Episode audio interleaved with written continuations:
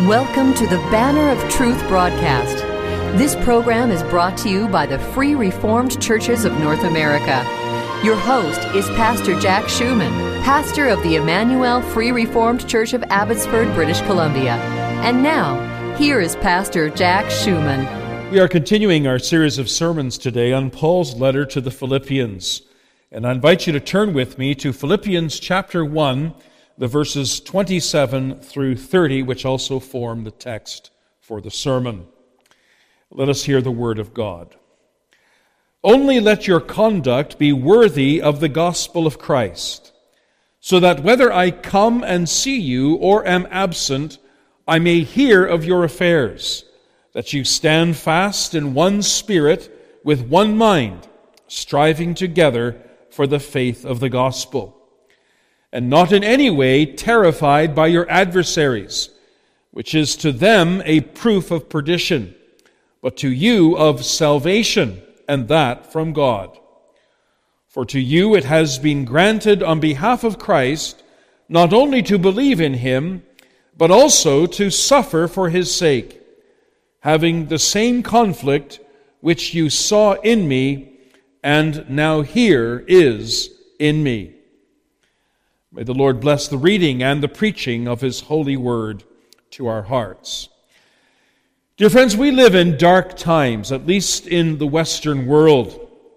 Increasingly, Christianity is being marginalized.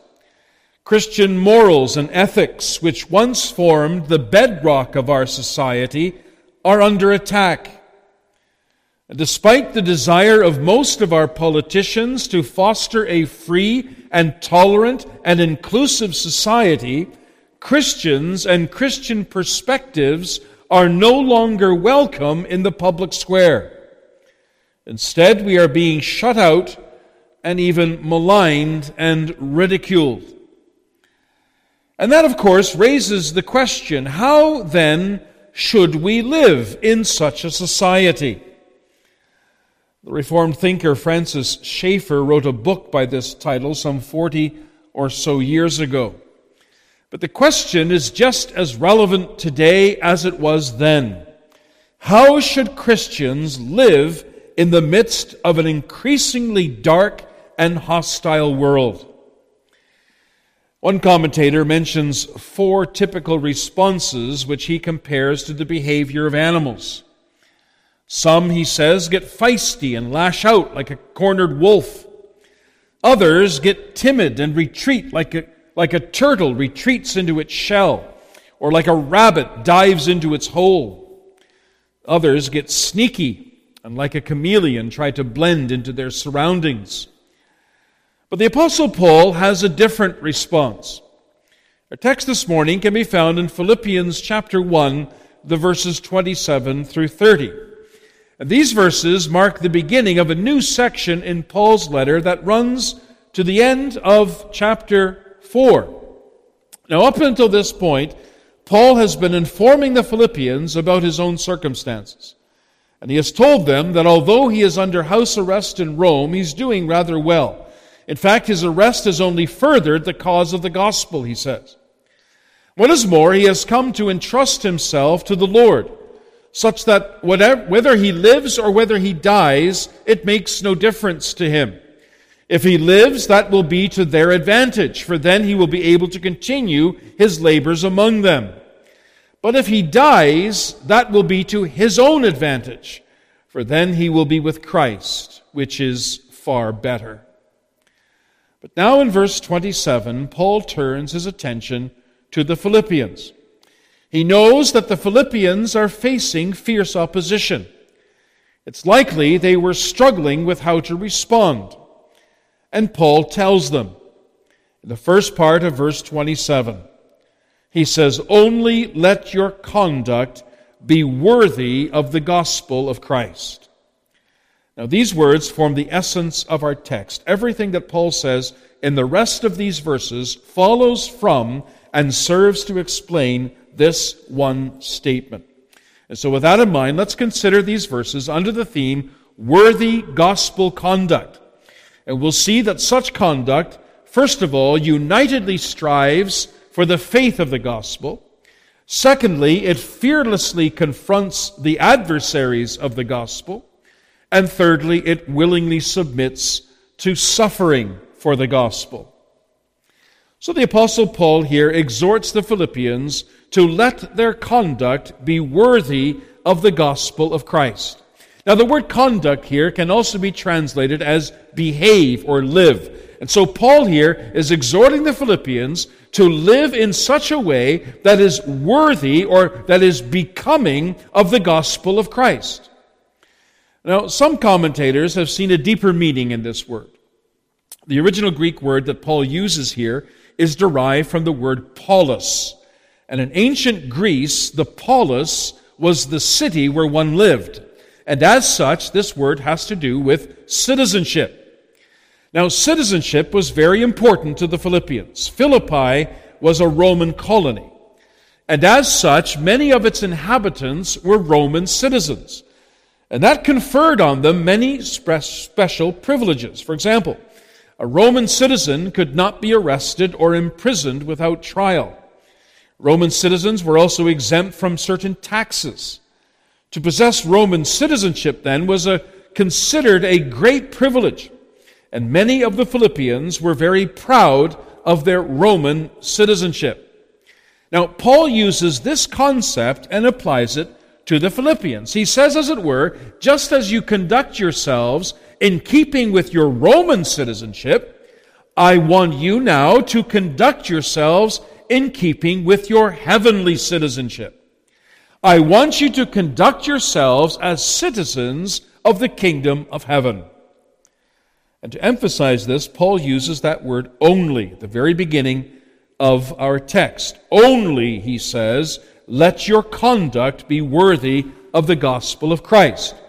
Now, the word only in the original Greek comes first in the sentence, as it does also in our English translation, and that gives the word special emphasis.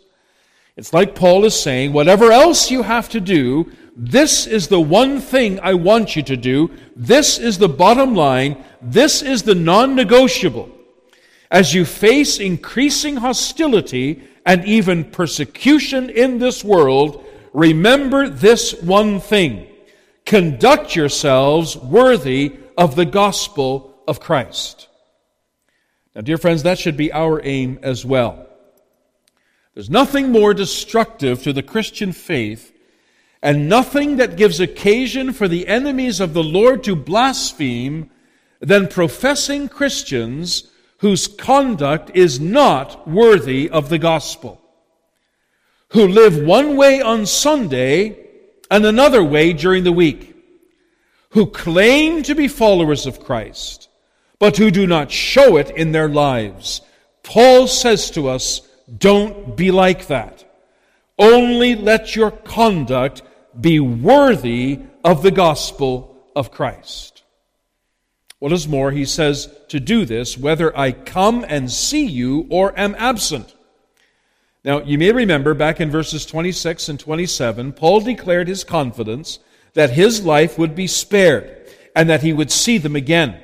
Well, now he says that whether this happens or not, whether he is spared and sees them again, or whether he doesn't, whether he is killed and executed, then he wants them to do this one thing.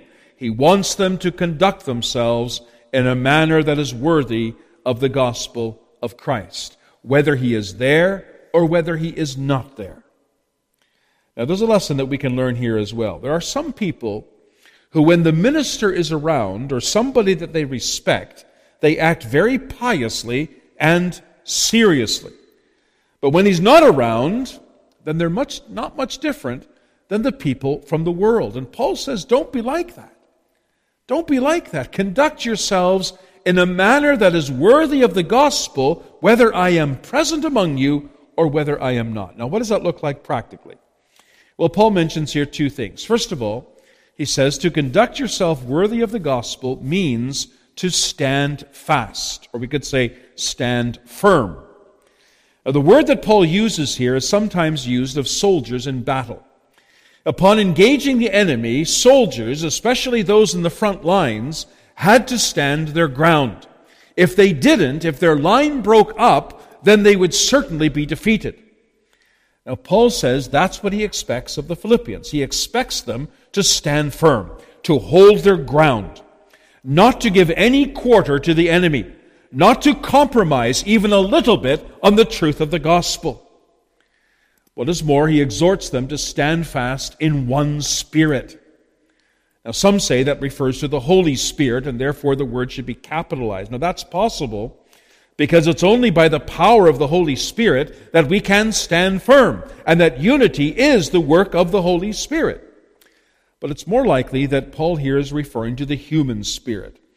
The idea is that the Philippians were to stand firm with one common purpose, having the same goal, one in spirit, like teammates who set aside personal glory for the sake of the team.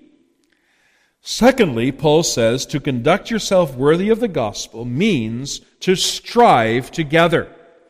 Now, the word that Paul uses here is taken from the Roman arena. It's the same word from which we get the English word athletics. So, just as an athlete strives to win his competition, expending every ounce of strength and energy to that end, so Paul says the Philippians must strive together for the faith of the gospel. And they must do so, he says, with one mind. The Greek word can also be translated as soul. The idea is that the Philippians were to strive together with all of their heart. And they had to do this, he says, for, or we could say, in the interest of the faith of the gospel. And that phrase, faith of the gospel, means the faith that is the gospel. And by using that phrase, Paul is reminding us that the gospel has content. The gospel or good news declares that although we have sinned and deserve eternal punishment in hell, God in His mercy has sent His only begotten Son, Jesus Christ, into the world. And He assumed our flesh and blood. He suffered and He died on the cross. And in doing so, He paid the penalty for our sins. And when we believe on his name, all of our sins are forgiven. We have peace with God and the gift of everlasting life. Now, it's for that faith that they must strive.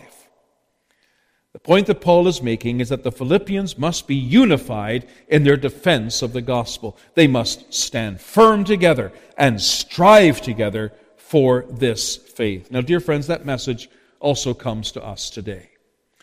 Like the Philippians, we too, more and more, are living in a hostile pagan culture. No, we're not experiencing government sponsored persecution like the Philippians did, at least not yet. But there is opposition. There's opposition from within the church itself. There's a lot of false teaching in the church. There's spiritual lethargy and laziness, and there's worldliness.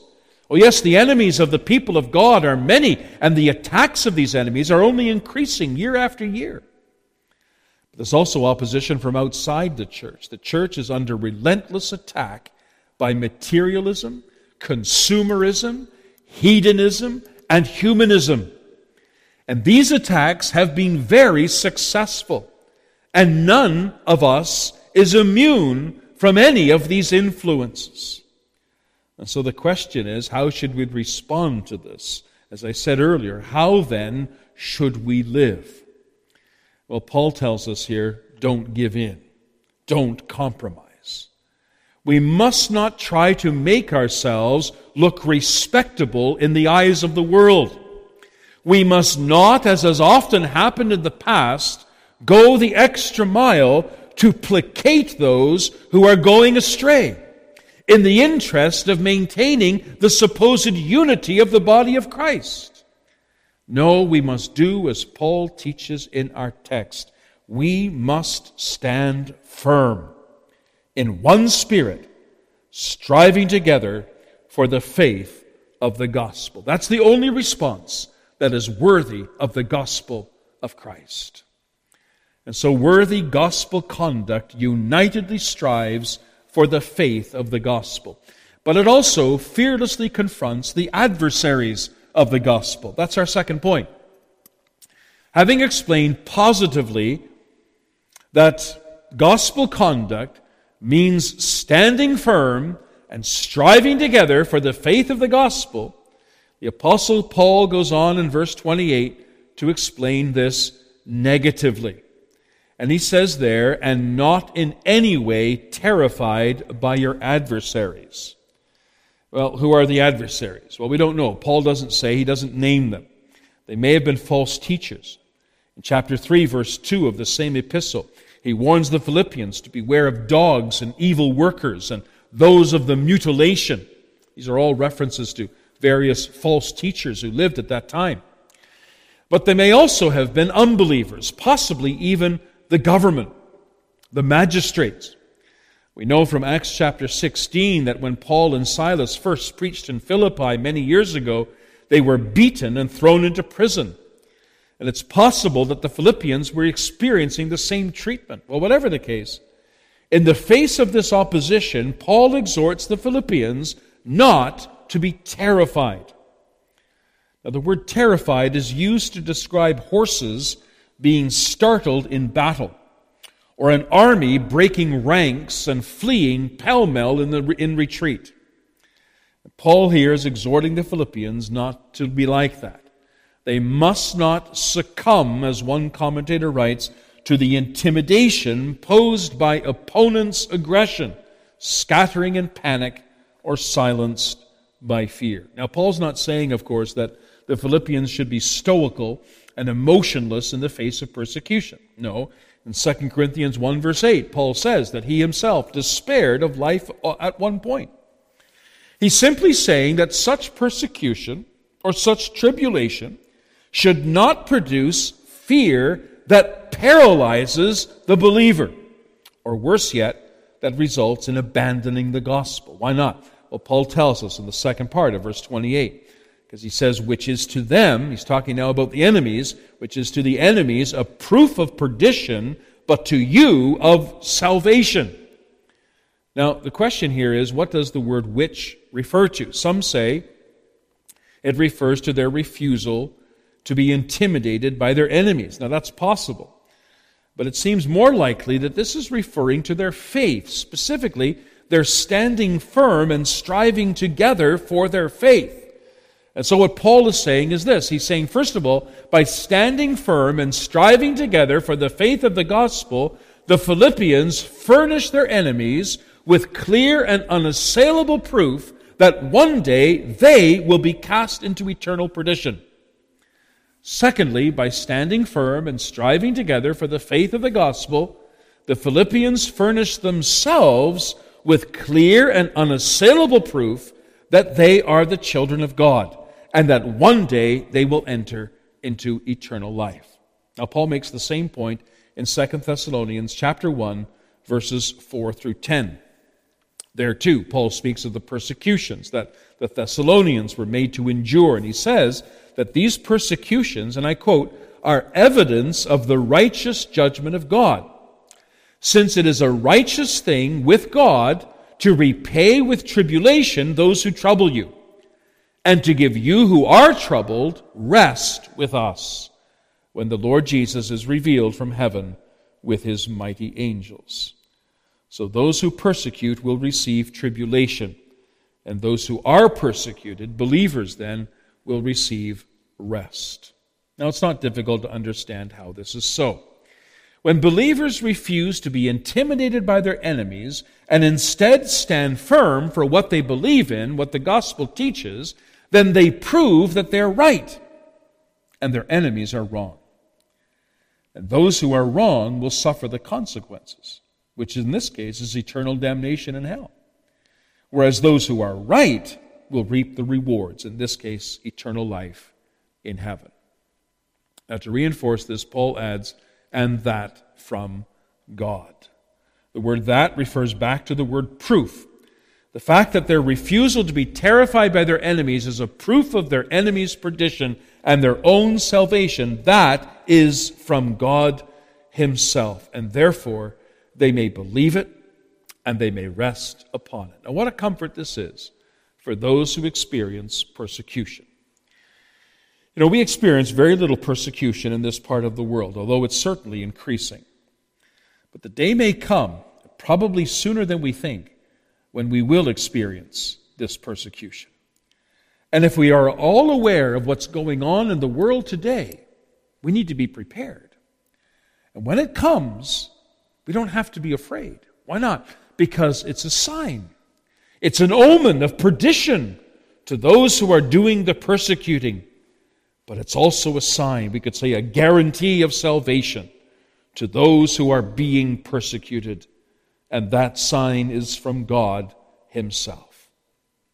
And so, not being afraid of our enemies is also an aspect of worthy gospel conduct. But there's one more aspect that Paul mentions here in our text, and that is that worthy gospel conduct willingly submits to suffering for the gospel. That's our third and final point.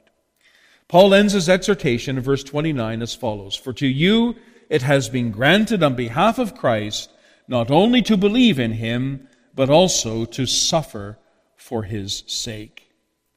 Now, the word for, or because, connects this verse to the verse that comes before it. It's as though Paul is saying, We know that the proof of the enemy's perdition and your salvation is from God because he has granted you the privilege of believing in Christ and suffering for him. The Greek word translated as granted has as its root a word that means grace. And the idea is that for the believer, suffering, like believing, is a privilege and it's granted by God. It's a gift of God's grace. Now, we can well understand how believing on Christ is a privilege. For had God not opened our eyes to see our need of Christ and worked faith in our hearts to embrace Him as our Lord and Savior and King, we could never be saved. We'd perish in the flames of hell. But how can suffering be a privilege? Now, make no mistake, suffering is not a privilege in itself. One should never welcome suffering. But suffering in behalf of Christ, in the interest of Him and His gospel, that's something different.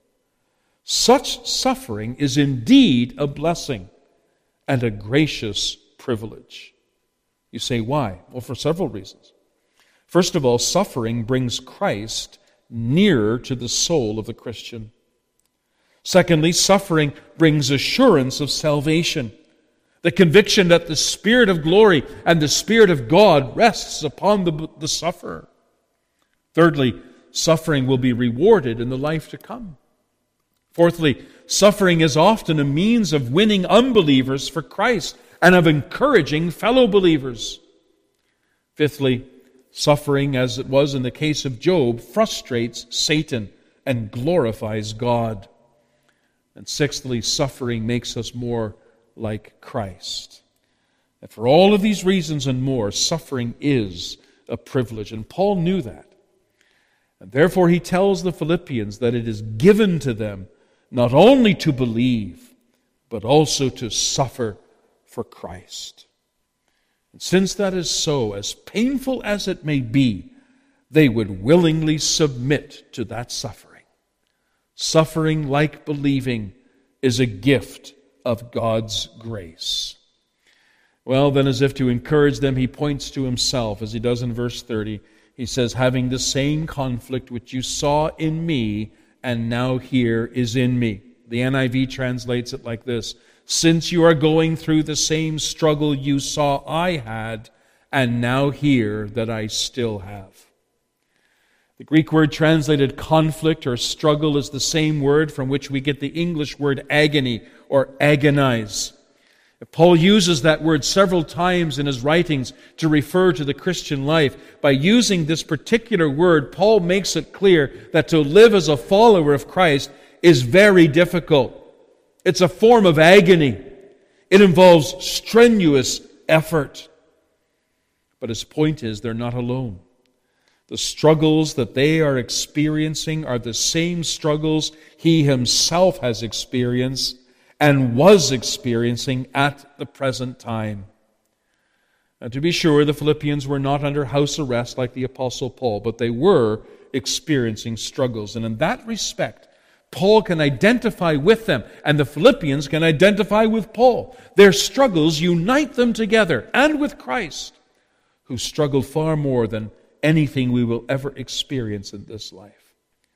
And as such, they can encourage and support each other, looking to the day when the Lord Jesus will come again and all struggles will cease. Well, this is the conduct that is worthy of the gospel of Christ. It unitedly strives for the faith of the gospel. It fearlessly confronts the adversaries of the gospel, and it willingly submits to suffering for the gospel.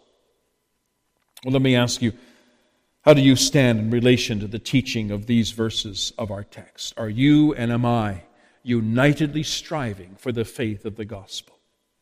Are you and am I fearlessly confronting the adversaries of the gospel?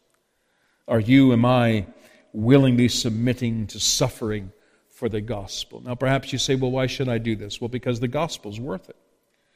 It is, as Paul says, the gospel of Christ the gospel for which we are to stand firm and strive and withstand attack and suffer for is His gospel. It's from Him and it's about Him. And so to walk worthy of the gospel is to walk worthy of Christ.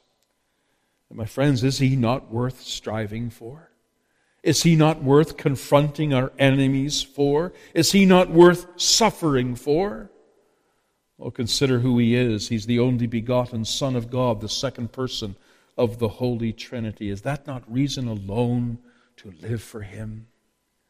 But consider also what he has done, how he left the glories and the riches of heaven, how he assumed our flesh and blood and suffered and died on the cross so that sinners might be saved. Oh, he's done so much for us. How can we not then give everything we have and are to him? Yes, like the Philippians, we live in dark times. The enemies are strong. Hostility is increasing, but let us not draw back in fear, beloved. Let us not cower in the corner. Let us certainly not compromise. Rather, let our conduct, today and every day, be worthy of the gospel of Christ until he comes again. Amen. We always appreciate hearing from our listeners. If you are blessed by or have a comment on the message you've heard today, we'd very much appreciate hearing from you. Our mailing address is Banner of Truth, 3386 Mount Lehman Road. Lehman is spelled L E H M A N, and that's in Abbotsford, British Columbia, V4X2M9. If you would like to listen to the message you've just heard again, or if you would like more information about our program, including how to contact us and how to listen to other messages on this program, please visit our website at banneroftruthradio.com. That's banneroftruthradio.com. Support for this program is provided by the Free Reformed Churches of North America. For more information about our churches, including where you can find a church nearest you, please visit our denominational website at www.frcna.org.